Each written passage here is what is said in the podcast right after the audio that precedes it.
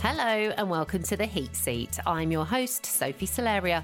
This is the place you'll get to meet some of the amazing patrons, experts, and ambassadors behind the fantastic campaign that is Menopause Mandate. We shall get insight into these women's female health experiences from menstruation to menopause, and we'll find out how they dealt with their lows, gained their knowledge, and found their path to where they are now. But before that, I want to talk to you about knowledge and education.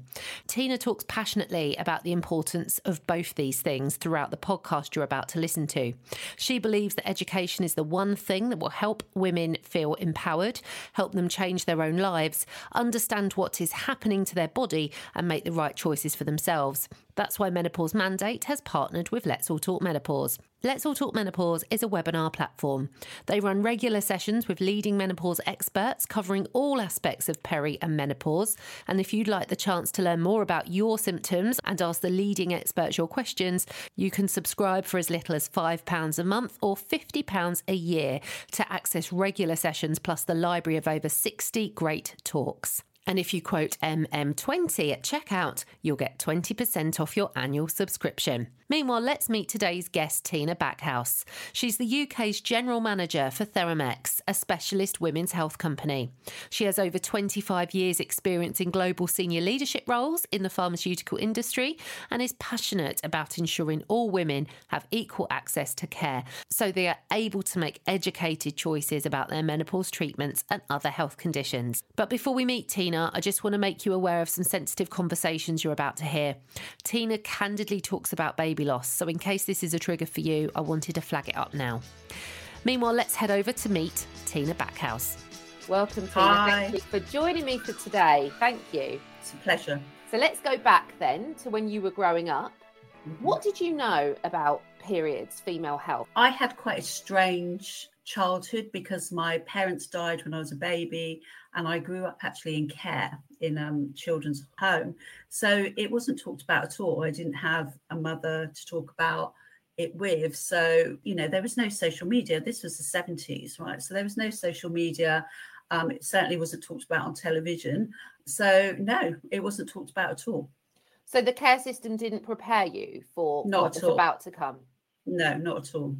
So, what happened when you got your first period then? Well, I was at school and I thought, yeah, I thought I was dying. I think I, I honestly thought, you know, this is what's happening to me. I didn't know at all. And I probably was just trying to think the other day, I probably was 12 or 13, so quite young still, um, certainly at secondary school. But we hadn't done any kind of that kind of biology at that stage because you did it much later, um, probably 15 or 16 when you did human kind of reproductive biology. So, no, I didn't know what happened. And I remember going to reception and the school secretary giving me, you know, they used to give you these huge towels with loops on the end. You know, they used to be attached to some kind of belt and just giving me some of those and saying it's perfectly natural.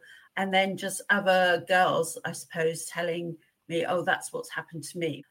So I kind of got to know. Um, I didn't know when it happened to me what it meant, but obviously as time went on, then you get to know, I suppose. So, your health education ultimately came from where? Uh, from other peers um, whose mothers had spoken to them, and from teachers who were willing to talk to you about it, but certainly nobody in the care system or social workers or anybody like that. And you know that is that is quite awful now, right? You would you can't imagine that that would have happened, but there's a lot of things that happened in the 70s for children in care that we can't believe would have happened now. So, you know, and that's just the way it was. No one had that responsibility. No one took ownership of making sure that girls understood about their gynecological health. So, How long were you in the care home? from the time I was 11 months old until I left school at 16 and went to university, basically, or Really? eight, seven, 17 when I finished my A levels and went to university. So, yeah, Was it common for people to leave the care home and go off to uni? no, not at all. So, it's really interesting actually that, um, so what, you know, I'm 53 now, so what's that?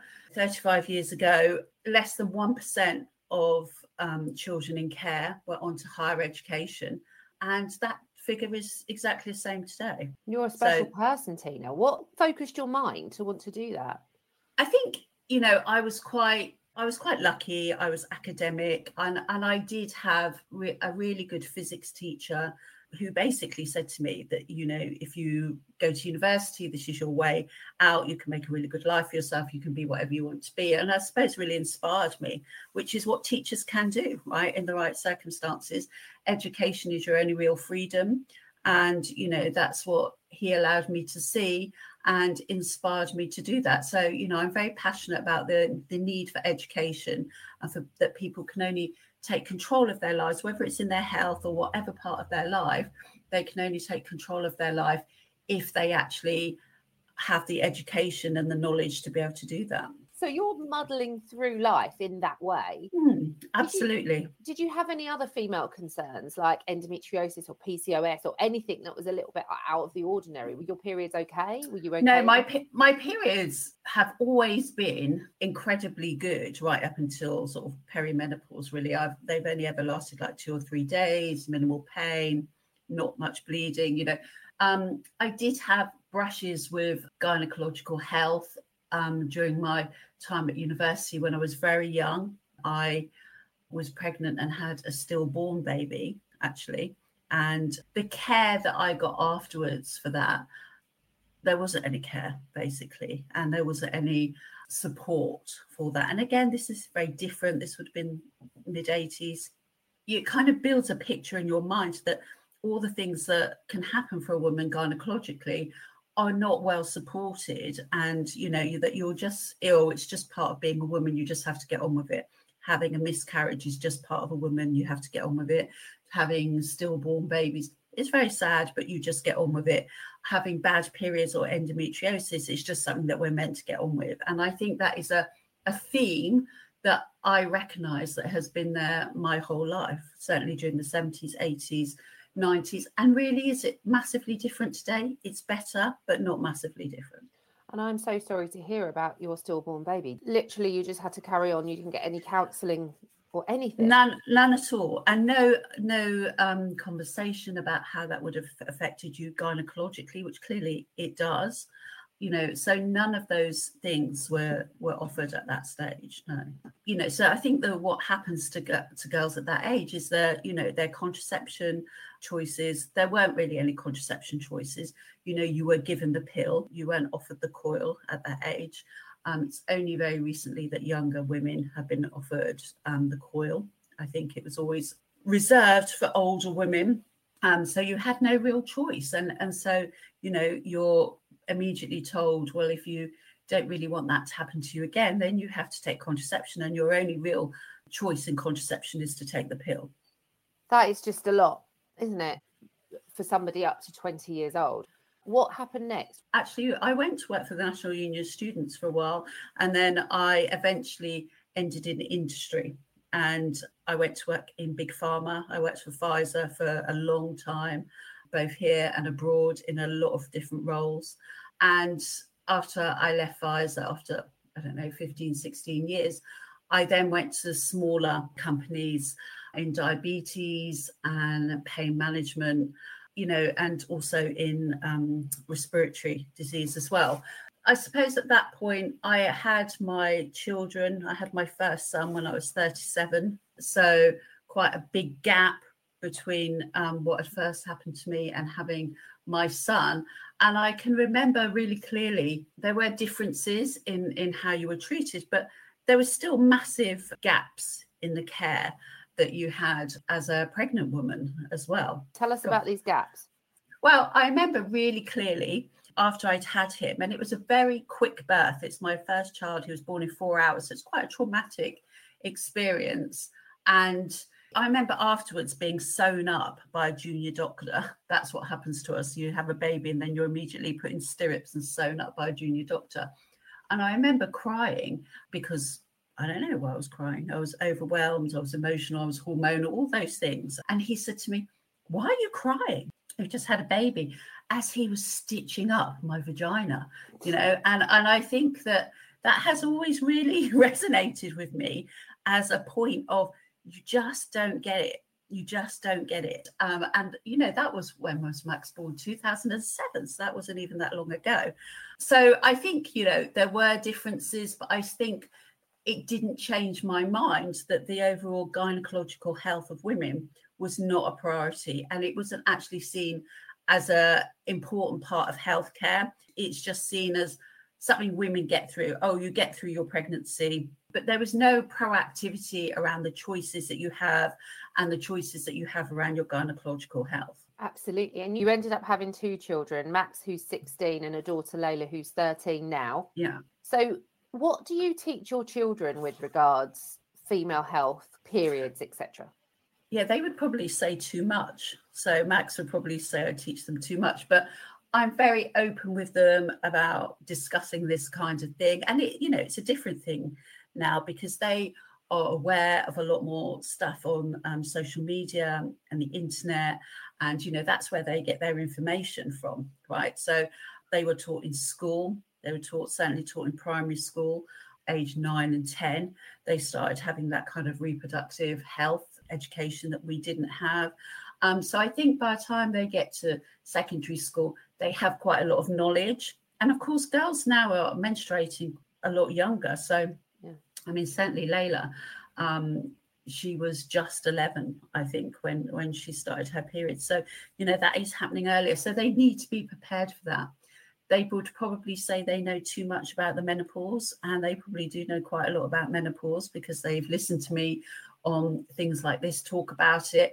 Um, so they really understand that. Um, but I do think it's important for them. And, you know, the education they receive in school, we can't rely on, it's not school's job, you know, it is a job as a parent to make sure that they understand it and they understand the choices they have and that, you know, looking after, especially for Layla, looking after her gynecological health is a really important part of her life. Well, I mean, you say it's a school's job, but in the case of you who ended yeah. up in care, you know, you think there wasn't a parent around to be able to teach. So no, you could expect it to be taught in school nowadays. Hundred percent, yeah, and we should expect it to be taught in school and menopause to be taught as well. That is definitely something they need to be taught about all aspects. You know, they need to be taught about their contraceptive choices. They need to be taught about the fact that not everything is normal just because you bleed. You know how do you recognize when you have endometriosis or PCOS or fibroids? How do we know those things? If we are told all the time that what's happening to us is normal and we just have to get on with it, how do they recognize that?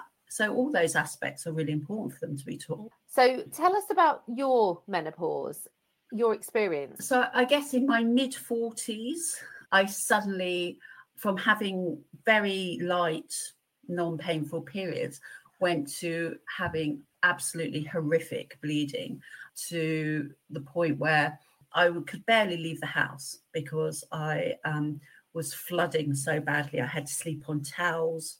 I literally could not wear enough towels to soak it up. It was horrific. Totally um, debilitating. Um, totally debilitating and makes you feel terrible. You know, you're having like three or four showers a day. You don't understand what's happening to you. At that point, I had private health care. So I did go to my GP initially and they referred me to a gynecologist. So they did a scan. And during that scan, they said to me, Oh, your coil has gone. It's not there. And I had um, images of it floating around my body, which obviously it can't float around your body. But, you know, when someone says that to you, it's a very frightening thing. And what had basically happened is that I had been bleeding so much and clotting oh. so much, it had just bled away. And I didn't even know. So basically, I had fibroids.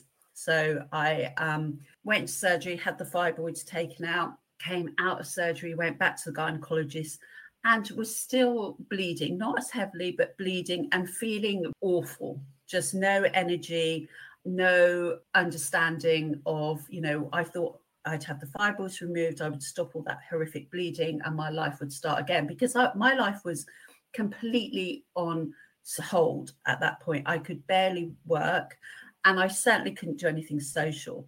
You know, I remember it was my one of my best friend's 40th birthdays. I couldn't go to that because I couldn't do anything social that would involve going out.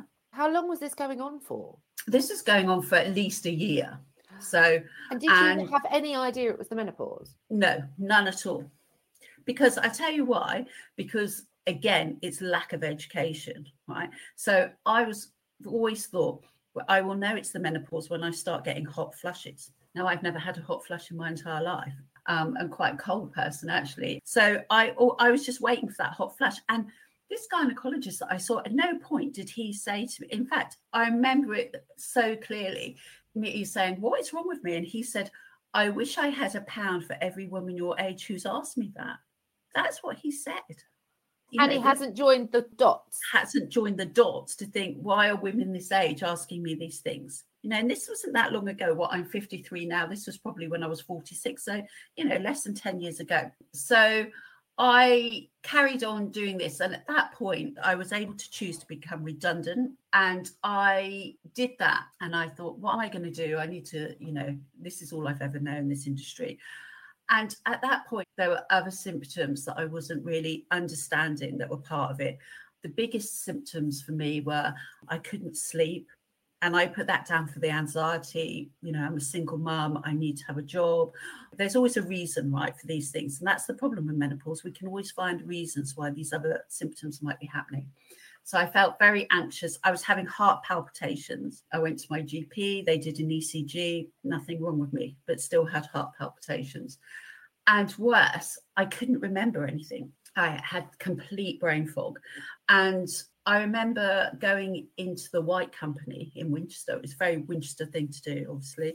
Um, going into the White Company and buying something, and they said to me, "Are you on our mailing list?" And I said, "Oh yes, yes." And they said, "What's your postcode?" And I couldn't tell them. I could not tell them what my postcode was.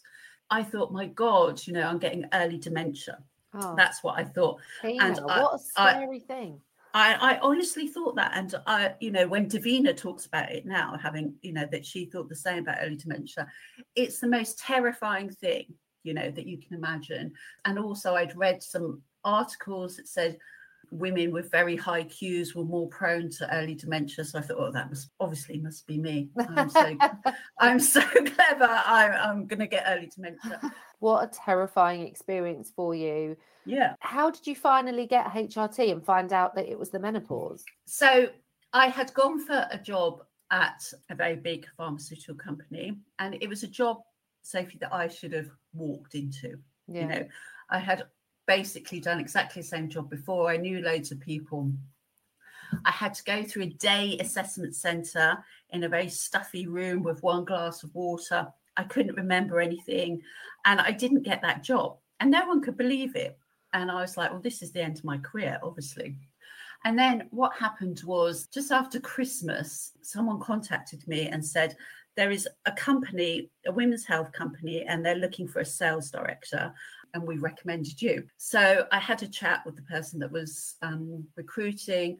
I went in on the Monday morning to meet them and I started on the Wednesday. And I, as soon as I walked into the office in Sloane Square, I knew this was the place for me. It was women's health. I felt really comfortable.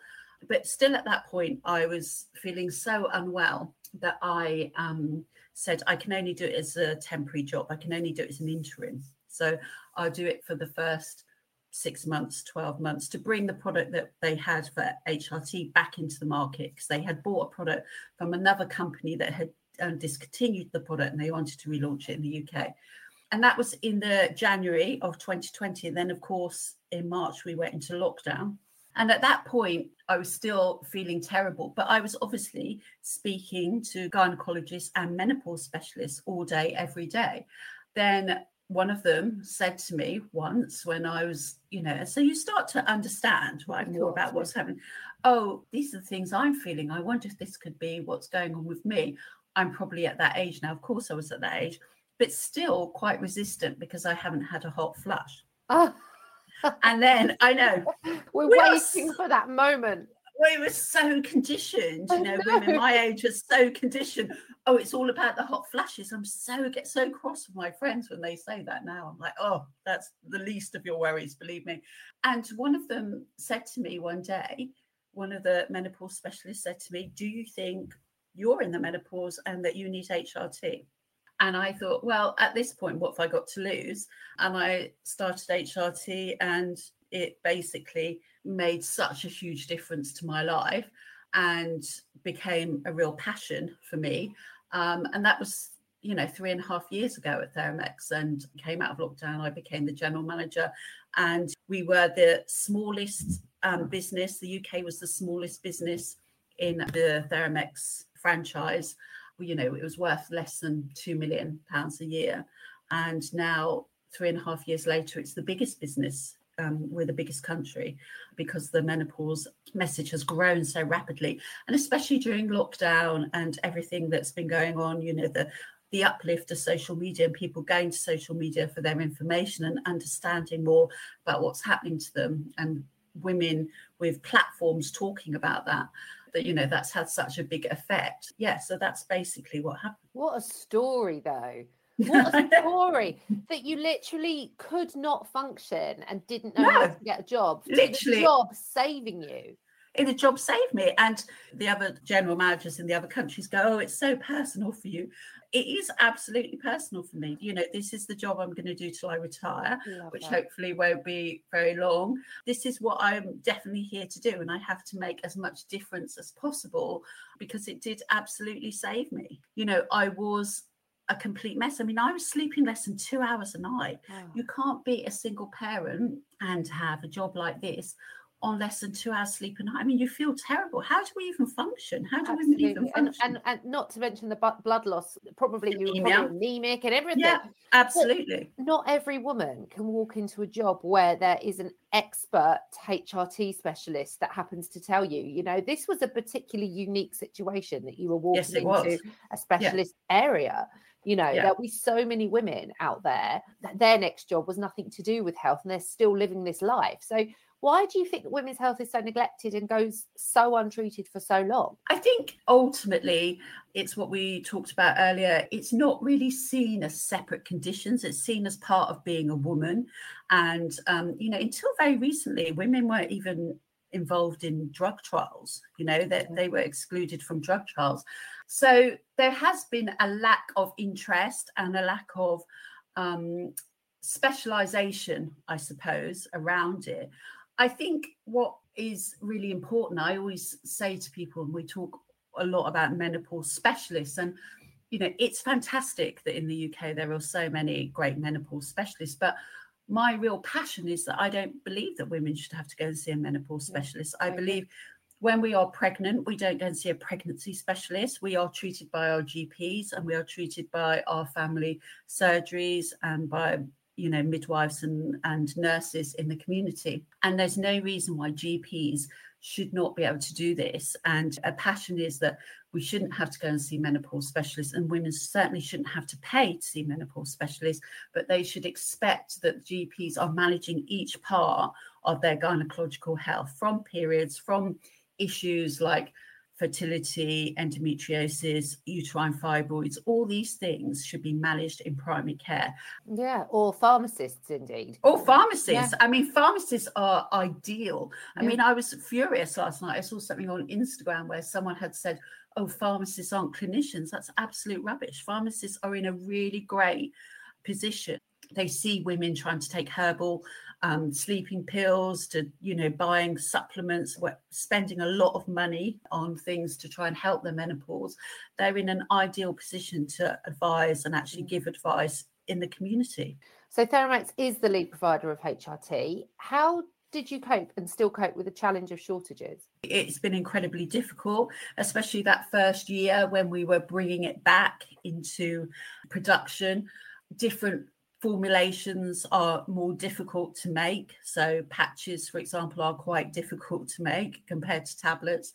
Mm. For the patches, you get sheets the size of football pitches, and you have to make them into different sizes. Wow. And you know, so it's a very difficult process. And I remember when we all got pulled in to see Sajid Javid, who was the then health secretary, about the HRT shortages and I said to him, you know, it's not like just ordering more bread at Waitrose. It's it's not that easy. It takes a long time. You have to, to source the raw materials, the API, and you have to make the formulations. So the first year was incredibly difficult. We were bringing a product back to market. The previous owner had discontinued it. We had no idea of what the demand would be like. And of course, during that time, what we saw was the fantastic Davina programs, people using their platforms, which I you know, people get a lot of criticism, I think, celebrities and different people get a lot of criticism for talking about their experiences. I've had criticism for talking about my experiences as well. But I think it's incredibly important that every woman uses whatever platform she has to try and educate and to talk about what is normal and what is not normal and what is available. Mm-hmm. So we had no idea that that would have such a big effect. I mean, the, the month after the first Davina program, the sales increased by almost 40%. And you know, you can never forecast that. That's that's unprecedented. So it's very tough. Um, it continues to be tough because every time we think we would have like six to eight months safety stock, which we should have by now because we've massively increased our manufacturing capacity, made huge investment. And if another product if a competitor product then goes out of stock then obviously that has an impact on you as well. So at the moment with most of our products we're in a, a really good position. That's really really good to hear. Very reassuring to be honest for everybody. yeah. And then you got involved with the menopause mandate campaign i think it probably happened through meeting Carolyn Harris. Yeah. So I met Carolyn quite early on. I think she's amazing. I think, you know, as a politician, I think she does incredible stuff and she's really genuine and she really understands what is going on for women and she's not afraid to speak her truth. And then at Theramex, I think we've always felt that our job is to, you know, we only do women's health. Lots of big pharma companies have sold off their women's health business because they didn't see it as profitable or important in their portfolios. This is all we do. We buy products that other companies don't want and we bring them to market. So for us, we genuinely have a passion to make a difference. And I think we felt that if we could be involved in menopause mandate and help, like we did through um, sponsoring the educational videos, then that's what we wanted to do. We wanted to make that available so that education and you know those resources were available to all healthcare professionals and not just menopause specialists. And what are you most proud of from your campaigning in this area across your life so far? I, I, think I'm most proud of encouraging other women to speak out. I'm really proud that we are at that table and we can use, you know, people sometimes see pharma as, you know, a money making machine. We definitely make money, it's a business, and, you know, we have shareholders to to please but we can have do that with having a social responsibility as well. And I'm really proud that at Theramex we're probably seen as a company that do want to get involved in things, do want to put ourselves out there and say we can partner. It doesn't have to be we're making money out of it and we're never going to say anything about it. You know, pharmaceutical companies have a really bad reputation for being so quiet and not talking about what they do you know, I've had criticism through talking about what I feel and about my experiences. And I do think it's really important. And I'm really proud of that. I did a webinar recently for women in business in, in my industry, and there was a lot of women on there. And the feedback afterwards about, you know, being brave enough to talk about your own experience and what had happened to you and how it had affected your work in this industry was incredible. And for me, that is really important. I like to be transparent people. I like to be honest. And I think it's really that's the thing I'm most proud of that the impact that we can make just by being our authentic selves, doing what we believe is the most important thing, which is to bring innovative treatments for women. And, you know, those are the things I'm most proud of. And to do that working in partnership with people. You know that's what i like about menopause mandate. Everybody has the same objective. It doesn't matter who you are. It doesn't matter if you have a social media following of millions or or you're just us making the products. But everybody has the same objective and the same objective is to make sure that all women regardless of their class regardless of their color regardless of where they come from their educational background regardless whether they grew up in care or not have the same access to education and to the treatment that everybody else has. We know that women who live in more deprived areas are 30% less likely to be prescribed HRT. We know that. And we can't accept that. You know, we know that Black and women of colour, you know, have different experiences of access to gynecological care, and we can't accept that either. So I think it has to be whether it's a woman you know, like me, who's in a position where I could afford private health care, or a woman that's working on a checkout in Iceland has the same level of care for their gynecological health. Exactly, Tina. Thank you. what do you want to see tackled next, therefore? I do think we have to talk about the things that people don't want to talk about. I think we have to talk about the class divide. I think we have to acknowledge that there are women that are struggling to get treatment and to be taken seriously, and they tend to live in the poorer areas.